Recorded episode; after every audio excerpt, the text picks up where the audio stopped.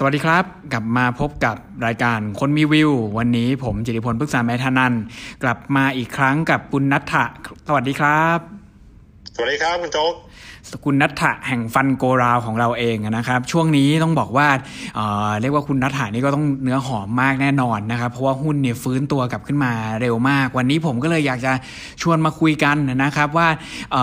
ปัจจัยที่ทำให้หุ้นมันปรับตัวขึ้นมาอย่าง S&P 500เนี่ยถึงระดับ 3,000 กว่าจุด นอกจากจะเป็นเรื่องของยาต้านไวรัสแล้วจริง ๆ มันมีเรื่องอื่นที่เป็นตัวผลักดันตลาดหรือเปล่า แล้วช่วงนี้คุณนัทธะมองอะไรอยู่ครับ ก็ความจริงปัจจัยที่มองเสมอเลยเวลาลงทุนหุ้นนะครับ มันมีอยู่ 3 อย่างหลักๆหนึ่งก็คือ growth เราซื้อหุ้นเราต้องการการเติบโตของกำไรในอนาคตนะครับ ซึ่งนำมาสู่การปรับตัวขึ้นของราคาอันผลต่างๆครับนั่นคือการเติบโต อันที่ 2 ก็คือ liquidity หรือสภาพคล่องนะของดีเนี่ยถ้าเกิดว่ามันดีอยู่แล้วไม่มีใครเห็นไม่มีใครมาซื้อเนี่ยมันก็ไม่ขึ้นนะครับ liquidity หรือสภาพคล่องก็คือเงินนี่แหละ เงินที่มันเข้ามาในระบบฉีดเข้ามาด้วยวิธีการต่างๆ แหล่งที่มาต่างๆ เนี่ยเข้ามาซื้อมันก็ทำให้ราคาขึ้นนะครับ ส่วนปัจจัยที่ 3 ที่จะมีผลต่อการลงทุนในหุ้นก็คือ valuation หมายว่าระดับราคานะผมเองต้องยอมรับว่าตั้งแต่เดิมมาเนี่ยเป็นสาย value นะคือชอบซื้อของถูก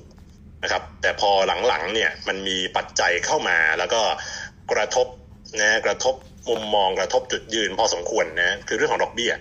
ดอกเบี้ยเนี่ยหลายปีดีดักที่ผ่านมานะมันก็ลงมาเรื่อย มันมีบางปีที่เหมือนดอกเบี้ยมันจะกลับเป็นขาขึ้นแล้วเนาะยีวัฒบัตรมันจะปรับเป็นขาขึ้น แต่ความจริงแล้ว พอถึงเวลาเนี่ยเหมือนกับโดนหลอกกันทั้งนั้นเลยนะเออถึงเวลาขึ้นขึ้นไปแล้วมันกลับลงมาแล้วทำนิวโลนะพูดถึงทั้งดอกเบี้ยแล้วก็ยิวพันธบัตรด้วยนะครับนะนำโดยสหรัฐแล้วก็ทั่วโลกนะเงินเฟ้อที่คิดว่าจะมามันก็ไม่ค่อยมา นะก็ตอนนี้ก็เกิดจากการเงินเฟ้ออีกนะครับก็ทำให้ยิ่งดอกเบี้ยมันก็ต่ำยาวนานแล้วเราผมเองก็มั่นใจมากขึ้นว่าดอกเบี้ยมันจะต่ำนานนะเวลาไปประเมินมูลค่าของสินทรัพย์ต่างๆเนี่ยดอกเบี้ยมีผลนะมันคือต้นทุนของเงินทุน ถ้าต้นทุนเงินทุนมันต่ำมากหรือดอกเบี้ยมันต่ำมากเนี่ยเราประเมินมูลค่าเหมาะสม อย่างเช่น discounted cash flow อย่างเนี้ย DCF คิดกระแสเงินสดในอนาคตไกลๆกลับมา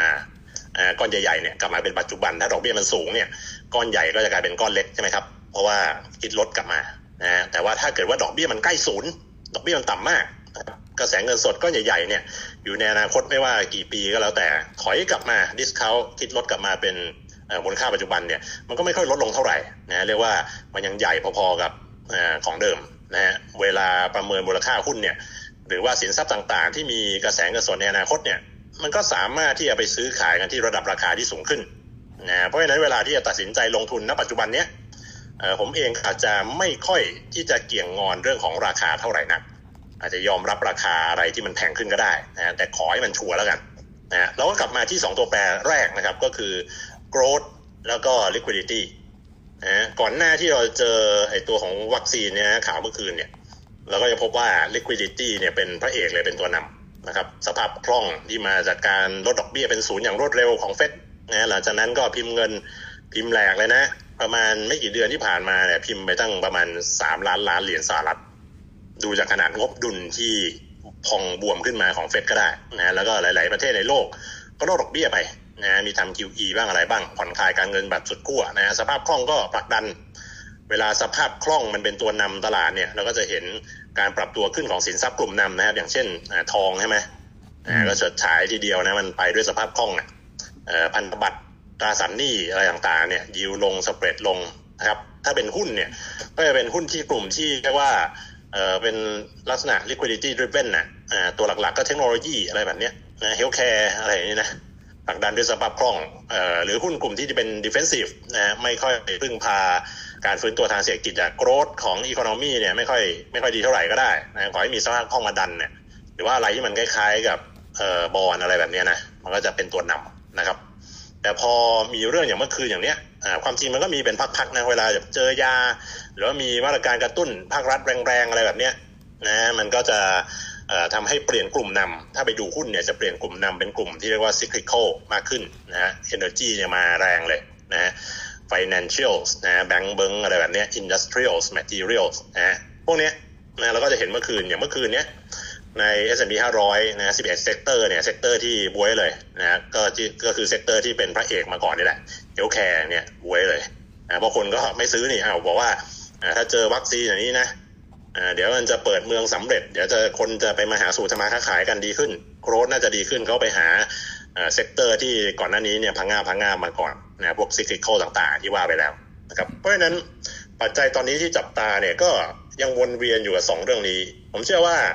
liquidity เนี่ยหรือสภาพคล่องเนี่ยการเพิ่มสภาพคล่องโดยเฉพาะจากเฟดเนี่ยมันเริ่มที่จะชะลอแล้วนะ อย่างแรกเลยมันมีสองฟรอนต์ใช่ไหมดอกเบี้ยเวลาดูเฟดว่าเขาดำเนินนโยบายผ่อนคลายยังไงหนึ่งก็คือดอกเบี้ย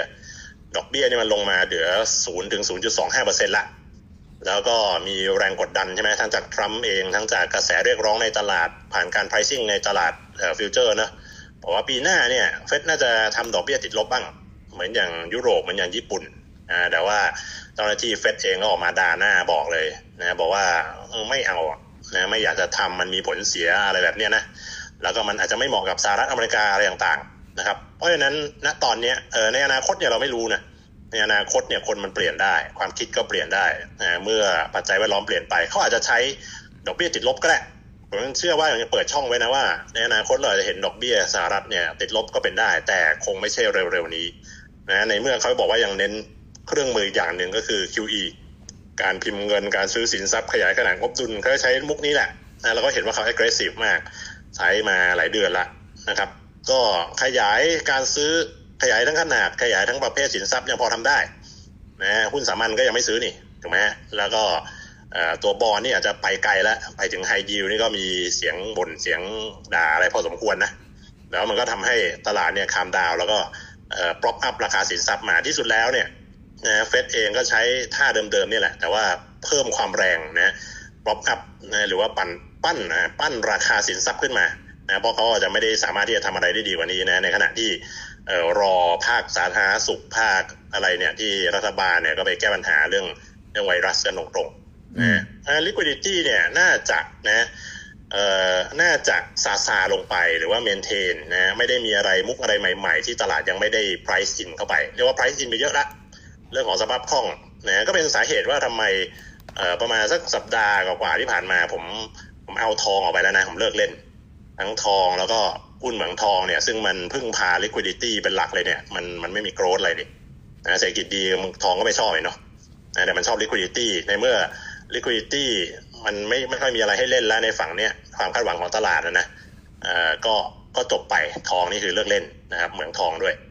ส่วนตัวของ โกรดเนี่ยมันเริ่มที่จะเข้ามาเป็นความหวัง ตัวนี้ผมยังไม่ได้วางใจสัทีเดียวนะมันเป็นความหวังในเรื่องของวัคซีนนะวัคซีนเองบริษัทผู้ผลิตที่เขาทำการทดลองเองเนี่ยเขาบอกเขา success จริงในเบื้องต้น แต่ว่าคงต้องใช้เวลาถึงประมาณสักต้นปีหน้ามั้งถ้าเกิดว่าจะวางตลาดได้จริงๆถ้ามัน success นะแล้วก็มีหลาย ๆ เจ้าที่เขาทำนะก็แข่งกันอยู่นะแต่ว่าไอ้หกเดือนจากเนี้ยหรือว่าครึ่งปีเศษๆจากตรงเนี้ยยังอย่างน้อยนะเราก็ยังต้องใช้ชีวิตแบบยังไงเดีย social distanceใช่ไหมตอนนี้ไปห้างก็ เป็นไงผมยังไม่ได้ไปนะหลังจากที่เขาเปิดใหม่ผมยังสั่งของออนไลน์อยู่นะเห็นแล้วโอ้โหเหนื่อยเหมือนกันนะหรือว่าเพื่อนๆที่เขาต้องไปขึ้นรถใต้ดินนะเออ ก็รู้สึกว่า เออ ผมก็ก็ยังขอบคุณเจ้านายนะที่ยังให้ work from home อยู่นะก็ก็คงต้องอยู่กับสิ่งนี้นะครับ แล้วแต่ละประเทศเนี่ยไอ้ growth outlook หรือว่าการเติบโตที่มันจะดีขึ้นเนี่ย มันคงแตกต่างกัน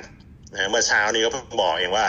เออหุ้นนี่มีโอกาสเก็งกำไรสั้นๆเหมือนกันนะผมชอบจีน ผมชอบอไทยเวียดนามอะไรแบบเนี้ยเพราะว่า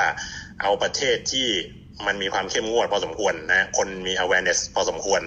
แล้วก็การแพร่ระบาดตอนนี้เนี่ยเบาบางลงไปแล้วนะแล้วคนมี awareness พอมีวัคซีนปุ๊บเนี่ยนะไอความกล้าที่รัฐบาลจะคลายล็อกดาวน์คลายมาตรการพวกนี้มันก็จะมีมากขึ้น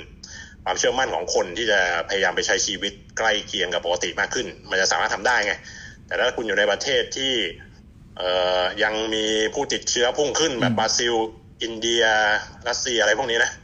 ถึงจะบอกว่ามีวัคซีนเดี๋ยววัคซีนจะมานี่ก็ครึ่งปีข้างหน้าคุณกล้าเอาไปจากบ้านอะไรมากมายไหมคงไม่มั้งนะก็เลือกตอนนี้นะเลือกเเรื่องราวของวัคซีนเนี่ยมันน่าจะส่งผลดีกับเศรษฐกิจแล้วก็หุ้นของประเทศที่ว่ามาละนะสองอย่างก็คือการระแพร่ระบาดเบาบางลงแล้วนะครับ แล้วสองก็คือ รัฐบาลและคนมี awareness สูงนะมันจะคลาย awareness มันจะมีความเชื่อมั่นขึ้นมา แล้วก็น่าจะส่งผลกับเศรษฐกิจและตลาดหุ้นได้แหละ มีโอกาส trading สั้นๆนะครับเพราะนั้นนี่ก็คือ growth and liquidity ที่เป็นปัจจัยที่ตับตาอยู่ตอนนี้ growth เริ่มดีขึ้น liquidity เริ่มเริ่มที่จะซาลงไป หลังจากที่เทคบทบาทสำคัญมานะตอนนี้โกรดอาจจะเป็นตัวนำแต่ว่ายังไม่ไว้ใจเท่าไหร่นัก going forward นะหลังจากที่เล่นสั้นๆในเรื่อง growth play สั้นๆ ตรงนี้ ก็อาจจะกลับเข้าสู่โหมดนะที่เรียกว่าไปเอาของชัวร์ใหม่นะก็เทคโนโลยี healthcare ดีไหมนะแล้วก็มี cash ส่วนหนึ่งนะแล้วก็ตราสารหนี้เล่นพวกเครดิตนะครับ ก็ก็อาจจะเป็นประมาณนี้ อืม มีอันนึงที่ผมฟังแล้วฉุกคิดแล้วก็น่าสนใจมากนะครับ ว่าเมื่อไหร่ก็ตามที่มันมีการเปลี่ยนแปลงในเชิงนโยบายเนี่ยมันมีความเป็นไปได้สูงที่กลุ่มผู้นำเนี่ยมันจะเปลี่ยนอันนี้ผมก็เห็นด้วยเหมือนกัน แต่มันตอนนี้มันมีอยู่คำถามหนึ่งที่ผมรู้สึกว่ามันอยู่ในใจของนักลงทุนเยอะนะถ้า going forward นะครับอย่างแรกเลยก็คือว่าเราพอจะรู้แล้วแหละว่าสุดท้ายมันต้องวิทยาศาสตร์นำอ่ามันคงต้องมียาต้านไวรัสมันถึงจะไปต่อได้แบบ เรียกว่าแข็งแกร่ง อ่า แต่ว่าตอนนี้เนี่ยมันเหมือนมีจุดให้เลือกว่า อนาคตข้างหน้าเนี่ยเหมือนมันจะเจอเรื่องการเมือง โดยเฉพาะอย่างยิ่งสหรัฐกับจีน คือจุดเนี่ยเป็นจุดที่ผมรู้สึกว่านักลงทุนส่วนใหญ่สับสนนะว่าตกลงแล้ว เอ๊ะคือรอบนี้เนี่ยมันผมว่ามันเข้ามาไม่เหมือนครั้งที่แล้ว คือครั้งที่แล้วเนี่ยเข้ามา เพราะว่าหวังว่าสุดท้ายเดี๋ยวจะตกลงกันได้ สุดท้ายตกลงกันไม่ได้ มันก็มันก็คราชไป แต่รอบนี้ผมเห็นนักลงทุนทุกคนเนี่ย โดยเฉพาะอยิ่งฝั่งสหรัฐนะเข้ามาด้วยความมั่นใจมากว่าตกลงกันไม่ได้แน่ คราวนี้มันอยู่ที่เอเชียนี่แหละเอเชียนี่แหละว่าเราควรจะเลือกไหนกันแน่ เพราะว่ามันก็มีบางกลุ่มที่บอกว่าก็ต้องก็ต้องอยู่กับ leader เดิมก็คืออเมริกา แล้วก็มีบางคนที่แบบเราฝั่งเอเชียนะก็จะมีลูกเอ่อมีนักลงทุนที่ชอบมากเลย ชอบจีนมากคุณนัทธาว่าไงดีครับ กับตรงนี้นะก็ในแง่นักลงทุนก็คือ ผมมีผมมีมอตโต้ส่วนตัวไว้เลยว่า เงินมันไม่มียี่ห้อนะก็กำไรจากอะไรอย่างเช่น อันนี้ใช้เยอะเวลาที่แก้พอร์ตนะเออติดไอตัวนี้อยู่นะแล้วก็พยายามพยายามจะเคยไหมเคยเจอไหมเพราะว่าพยายามจะเอาคืนจากไอตัวเนี้ยบอกเอ๊ะถ้าเงินคุณมาจากอีกกองหนึ่งอะไรอย่างเงี้ยมันก็เงินเหมือนกันเปล่าวะได้โทษนะเงินเหมือนกันเปล่าล่ะครับ คุณพี่อ่ามันก็เหมือนเหมือนกันนะเงินจากอเมริกาเงินจากจีนเนี่ยผมว่าก็เหมือนกันนะแต่ว่าในแง่ว่า อะไรมันมีโอกาสดีกว่ากัน ผมมองว่าโควิด เนี่ยมันทำให้มันเรื่องมันชัดเจนนะคือก็แยกกันไปเลยนะแต่เดิมเนี่ยมันเหมือนกับแยกแยกแยกแยกแยกไปไปมาๆนะก็ไอไอ trade war เนี่ยมันไม่แรงขนาดนี้นะแต่โควิดนี่มันเป็นความเป็นความตายนะแล้วก็ทำให้ไอการ relocate ไอ supply chain อะไรเงี้ย มันก็ตั้งใจทำกันมากขึ้นนะการแยกขาดขาดไปเลยก็เห็นด้วยคุณโจ๊กอะว่า ตั้งหน้าตั้งตากันมาว่าจะแยกเลยว่าจะเอาแบบอ่าก็เอาจริงกันเลยอย่างเงี้ยก็ดีเหมือนกันมันได้ชัดๆกันไป เพราะนักลงทุนเนี่ยไม่ได้ไม่ได้กลัวปัจจัยลบเท่ากับไอ้ความไม่แน่นอนหรือความไม่รู้เนาะความไม่รู้เนี่ยมันทำให้แย่กับการลงทุนมากกว่าไอ้ปัจจัยลบ ปัจจัยลบเนี่ยพอมันปรับตัวปรับฐานปรับ assumption ใหม่เรียบร้อยมันก็ไปกันต่อเนี่ยสำหรับตลาดการเงิน เพราะฉะนั้นเรื่องนี้ดีว่าหลังโควิดเนี่ยแยกกันไปเลย นะแล้วก็ถ้ามองที่สหรัฐก่อนสหรัฐเนี่ยมันชัดเจนมากว่าไอเศรษฐกิจจริงกับไอภาคการเงินเนี่ยมันมันคนละเรื่องกันเลยนะภาคการเงินเนี่ยที่สุดแล้วมันเหมือนกับถูกเฉลยมาแล้วตอนนี้ว่ายังไงยังไงคุณก็อย่างแรกเลยที่คุณจะทำอะคือคุณต้อง prop up asset ก่อน คุณต้องปั๊มสินทรัพย์ ราคาสินทรัพย์ให้ได้ เพราะไม่งั้นนะเออถ้าปั๊มราคาสินทรัพย์ไม่ขึ้นเนี่ย เออมันจะไปถ่วงไอการไอการแก้ real set real sector หรือ real economy ผมผมเข้าใจว่าอย่างนั้นนะณตอนเนี้ย คือคนจะด่าจะอะไรว่าเอ้ย ถึงเวลามันมีความเหลื่อมล้ำความอะไรอะแต่ผมกลับมองว่ามันอาจจะเป็นท่าบังคับเปล่านะที่ว่ายังไงยังไงคุณจะแก้ real real sector real economy เนี่ยคุณก็ต้อง prop up สินทรัพย์ไปด้วยนะหรือว่าไอการที่จะต้องเข้าไปอุ้มเข้าไปช่วยตลาดเครดิตอย่างเงี้ยตลาดตราสารหนี้ตลาดเครดิตอะเออทำไมต้องไปช่วยก่อน ก็ถ้าเกิดว่าไม่ช่วยตรงนี้เนี่ย คุณรีไฟแนนซ์อะไรไม่ได้เนี่ย มันก็จะไปทำอย่างอื่นก็ไม่ได้มันเหมือนมันเหมือนต่อลมหายใจอะนะเพราะฉะนั้นพอรู้อย่างนี้เนี่ยในฐานะนักลงทุนนะไอ US asset เนี่ยผมเมื่อเพิ่งเขียนวิวเอง US dollar asset เนี่ยที่โดยเฉพาะที่มันอยู่ในสหรัฐเนี่ยมันเหมือนเป็นเด็กเส้นน่ะเออมันมีความได้เปรียบอย่างมากเลยถึงแม้ว่ามันจะแพงแพงบางทีแต่มันก็เป็นเด็กเส้นน่ะคือมันลงไม่ได้อะนะคือคือเขาอยากจะไปแก้อะไรอย่างอื่นเขาต้อง prop up asset ก่อน นะแล้วก็เอ่อยังไงยังไงถึงเวลาเนี่ยดอลลาร์เหมือนมันก็ค่าไม่ตายเหมือนกันนะมีความพยายามที่จะผ่องถ่าย มีความพยายามที่จะอ่า diversify ใช่ไหมของทุกๆคนในโลกอะ่ะแต่ถึงเวลาเป็นไงไอ้ดอลลาร์เนี่ยมันมันจะฟื้นมาทุกครั้งเป็นไงก็คือตอนเดือนช่วงเดือนมีนาเดือนอะไรที่มันมีวิกฤตเนี่ยแหละเอ่อเฟดต้องทำอะไรอะเปิด swap line ถูกไหม อ่าก็คือเอาเงินดอลลาร์เนี่ยอ่าคุณอยากได้อะเอาไปนะแล้วคุณก็เอาเอาไปกู้กันต่อใช่ไหมไอ้สกุลดอลลาร์แล้วคุณก็มันก็เหมือนก็เป็นทาสไปเรื่อยๆนะมันก็มันก็ไม่ไม่หลุดอะเพราะฉะนั้นเนี่ยมันฆ่าไม่ตายจริงๆแล้วก็มันเหมือนที่บัฟเฟตบอกอะพาวเวลก็มาใช้นะอ่า don't bet against United States นะโอ้โหพูดแล้วเราก็ทิ่มใจของชาวโลกนะแต่ก็ทำอะไรไม่ได้นะเพราะฉะนั้นดอลลาร์ asset ผมยังมองว่าโอกาสมันสลับสับเปลี่ยนไป ถ้าราคามันตึงมาก position มันตึงมากมันก็พัก นะถึงเวลามันก็กลับขึ้นมานะก็อ่าณตอนนี้เนี่ยมันอาจจะมองไปที่อย่างเครดิตนะเครดิตน่าจะมี room มีอะไรให้ให้วิ่งได้นะโดยเฉพาะทางฝั่งไฮยิวอย่างเนี้ย ส่วนหุ้นก็ถ้ามันตึงเนี่ยมันก็พักนะแล้วก็ไปต่อแล้วหา story ใหม่นะครับคือ prop up asset ส่วนจีนเนี่ยในเมื่อถ้าเป็น story ของบ้านใครบ้านมันนะตอนนี้อาจจะมีความเสี่ยงหน่อย ถ้าเป็นหุ้นแบบ offshore เนี่ยมันก็จะโดนขู่บ่อยๆใช่ไหมเออเดี๋ยวไปตรวจดูหน่อยสิไอ้มาตรฐานบัญชีมันได้ไหมอะไรแบบเนี้ย ห้าม pension fund ลงทุนหรือว่าอะไรอะหรือว่าอะไรว่า delist มันเลย ที่มัน list อยู่เป็น ADR อะไรแบบเนี้ยมันก็จะมีเรื่อยๆอะซึ่งเอ่อไอ้ขู่แรกๆ มันก็อาจจะกลัวหน่อยเนาะแต่พอหลังๆ มันก็คงคงเริ่มชินเนี่ยแต่ว่าในระยะยาวเนี่ยยังไงถ้าโลกนี้มันเป็นแบบบ้านใครบ้านมันนะผมก็อาจจะเออก็เหมือนสิ่งที่มันดำเนินอยู่แล้วก็คือ go onshore มากขึ้น ถ้าเป็นฝั่งของจีนก็อาจจะเป็นเอ่อเริ่มไปทาง A-share มากขึ้นเรื่อยๆแหละมันคงเป็นเทรนด์ที่ดำเนินต่อไปแล้วก็เร่งขึ้น นะแล้วก็พวกบอนด์พวกอะไรก็ตามมา local นะส่วนเอ่อ currency ของทั้งสองอันนี้เนี่ยเอ่อผ่านวิกฤตมาแล้วค่อนข้างเห็นนะคุณโจ๊กคงเห็นว่าไอตัวเงินหยวนมันก็ดู เออมันดูไอพอผ่านเจ็ดมาแล้วเนี่ยมันเหมือนก็มันก็เหมือนปลดล็อกของมันนะก็ไม่มีใครไปนั่งดูทุกเช้าว่า BOC มันมันเซ็ตค่ากลางเท่าไหร่อะไรเงี้ยเออช่างมันแล้วมันก็ค่อนข้างจะมีเสถียรภาพพอสมควร เพราะฉะนั้นมันก็ ผมคิดว่าจีนมันก็ผ่านบททดสอบแล้วแหละ ทั้งตลาดเองนะแล้วก็ทั้งสกุลเงินมันก็แบ่งข้างกัน แล้วก็เล่นตามโอกาสอะผมว่าคงจะไม่ไม่มีใครล้มหายใจจากไปหรอกนะแต่ว่ามันตามโอกาสแล้วกันก็เป็นเป็นสภาวะที่เป็น new normal อะอ่ายังไงต้องพูดคำนี้นะ new normal ก็คือเออเออสหรัฐอเมริกาจีนก็คงมีสลับสลับกันไปอะหุ้นบอลที่โน่นหุ้นหุ้นที่โน่นบอลที่นี่อะไรอย่างเงี้ย นะบางทีมันก็สลับกันไปก็เอาทั้งคู่นะแต่ว่าไปแบบแอคทีฟแล้วกันนะตอนเนี้ยสิ่งที่ผมได้ข้อสรุปมาอย่างหนึ่งสำหรับตัวเองนะก็คือไปแบบแอคทีฟมันมีwinner มี loser มี diversion นะเพราะฉะนั้นก็เอาหมดอะแต่ว่าไปแบบ active แล้วก็หาเอ่อหา manager ที่เขาพาเราไปได้ แล้วก็ทีมที่เราชอบนะครับ อืมก็เรียกว่าค่อนข้างค่อนข้างครบถ้วนนะครับ อย่างหนึ่งที่ผมอยากจะให้คุณนัทอะลองช่วยฟันไปเลยละกันนะครับ ว่าอย่างถ้าเดือนข้างหน้าเนี่ยหน้าปัจจุบันด้วย valuation ซึ่งเราก็คุยกันมาเบื้องต้นแล้วแหละ ว่าด้วยราคาหุ้นประมาณตรงนี้เนี่ยคำถามก็คือว่าอะไรที่คิดว่าไปต่อ แล้วก็อะไรที่รู้สึกว่าเราพอละนอกจากทองแล้วคุณนัทถ่ายคิดว่ามีอะไรที่คิดว่าออพอพอแล้วละกันไหมฮะ อืมผมปกติผมให้เป็นวันๆนะนะเพราะนั้นเอาวันนี้แล้วกันนะถ้าพูดถึงเดือนข้างหน้าผมก็คือวันนี้เออเดือนหนึ่งข้างหน้าที่ซึ่งพูดวันนี้แล้วกันนะถ้าเกิดว่าพรุ่งนี้ก็จะเป็นเดือนหนึ่งข้างหน้า ซึ่งพูดพรุ่งนี้อะฟังดูแย่นะแต่ว่าเออมันมันมันมันแปรผันจริง ๆ แล้วราคาเนี่ยมีมีผลเมื่อกี้ที่กล่าวไปว่าไอ้ราคาหุ้นเนี่ยมันก็ค่อนข้างขึ้นมาเยอะนะเรามีเดือนเมษาที่ดีที่สุดในรอบ 33 ปีแล้วของหุ้นสหรัฐมันก็ยังมีพฤษภาที่มันไม่เซลเมเองนะเพ ราะฉะนั้นไอ้หุ้นเนี่ยถึงมันเราจะคิดว่ามันเด็กเส้นยังไงนะของหุ้นสหรัฐเนี่ย มันก็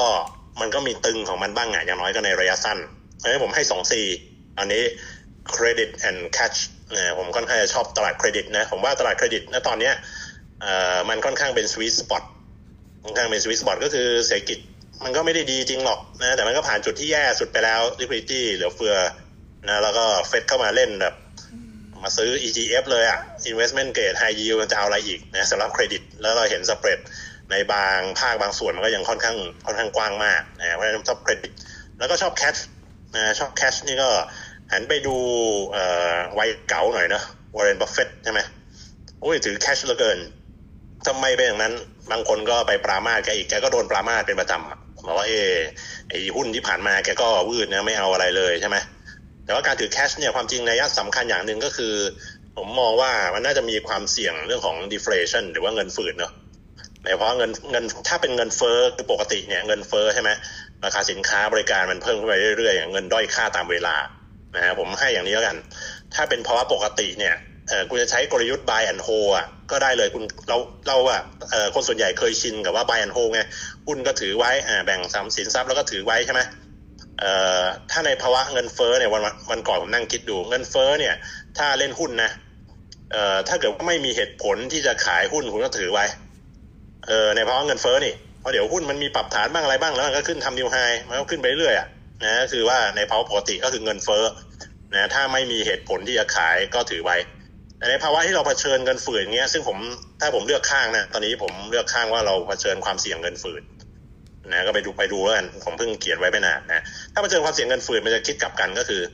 เอ่อถ้าคุณไม่มีเหตุผลที่จะถือหุ้นไว้ คุณก็ขายเอ่อมันคล้ายกันมากนะแต่มันกลับข้างกันนะถ้าคุณในภาวะที่เผชิญเงินฝืนเนี่ยถ้าคุณไม่มีเหตุผลที่จะถือหุ้นคุณก็ขาย แล้วไปถืออะไรถือแคชนะเพราะว่าเอ่อในภาวะเงินเฟ้อเงินด้อยค่าตามเวลา แต่ในภาวะเงินฝืนเนี่ยเงินมันเพิ่มค่าตามเวลานะเพราะราคาอะไรมันปรับตัวลงไงเราก็อาจจะถือแคชเยอะหน่อยนะครับ นะตัวอะไรที่จะพอเนอะทองเหรอ ก็ในระยะสั้นคงจะไม่ได้เพิ่มหุ้นอะไรมากนะครับ แต่ว่าในระยะยาวเนี่ย อะไรที่มันจะมานะ ถ้าสมมติโควิด นี่มันโอ้ไปไกลเลยนะ แล้วก็เออมันดีขึ้นเรื่อยๆเลยนะ ผมเชื่อว่าถ้าเป็นหุ้นเนี่ย หรือว่าค่างเงินเองเนี่ยไม่น่าจะมีอะไรที่จะขึ้นได้แรงมีอัพไซด์เยอะเท่ากับ emerging markets อืมผมว่าจะเป็นพระเอกเลย ถ้าโควิดหายจริงนะ ตอนนี้ก็แอบแทงกักไว้แล้วกันถ้าเกิดว่าเป็นเกมแทงกักอะมันยังไม่ใช่เบสเคสนะปัจจุบันนะก็ยังไม่คิดว่ามันจะดีเร็วมากนักหรอกนะทำไมเป็น emerging market คุณลองสังเกตดูสิโควิดเนี่ยกระทบใครมากที่สุดนะถ้าดูในสังคมเนี่ยก็คือคนที่มีรายได้น้อยถูกไหมแต่ในสังคมโลกเนี่ยใครที่มีรายได้น้อยก็คือ emerging markets นะมันกระทบเยอะ เพราะฉะนั้นเวลาที่มันผ่านไปเนี่ยใครที่จะฟื้นได้แรงที่สุดมีอัพไซด์ ทั้งในเรื่องราคาหุ้นแล้วก็ค่าเงินค่าเงินนี่โอ้โหมันลงไปเยอะมากนะ อ่อนค่าเยอะมาก ก็ได้เป็น emerging markets นะถ้าณตอนนี้เรายังไม่ค่อยกล้าถือเยอะว่ายังไม่ใช่ base case ว่าเอ้ยมันจะมาฟื้นจริงวัคซีนก็ลอยตั้งครึ่งปี ยังมี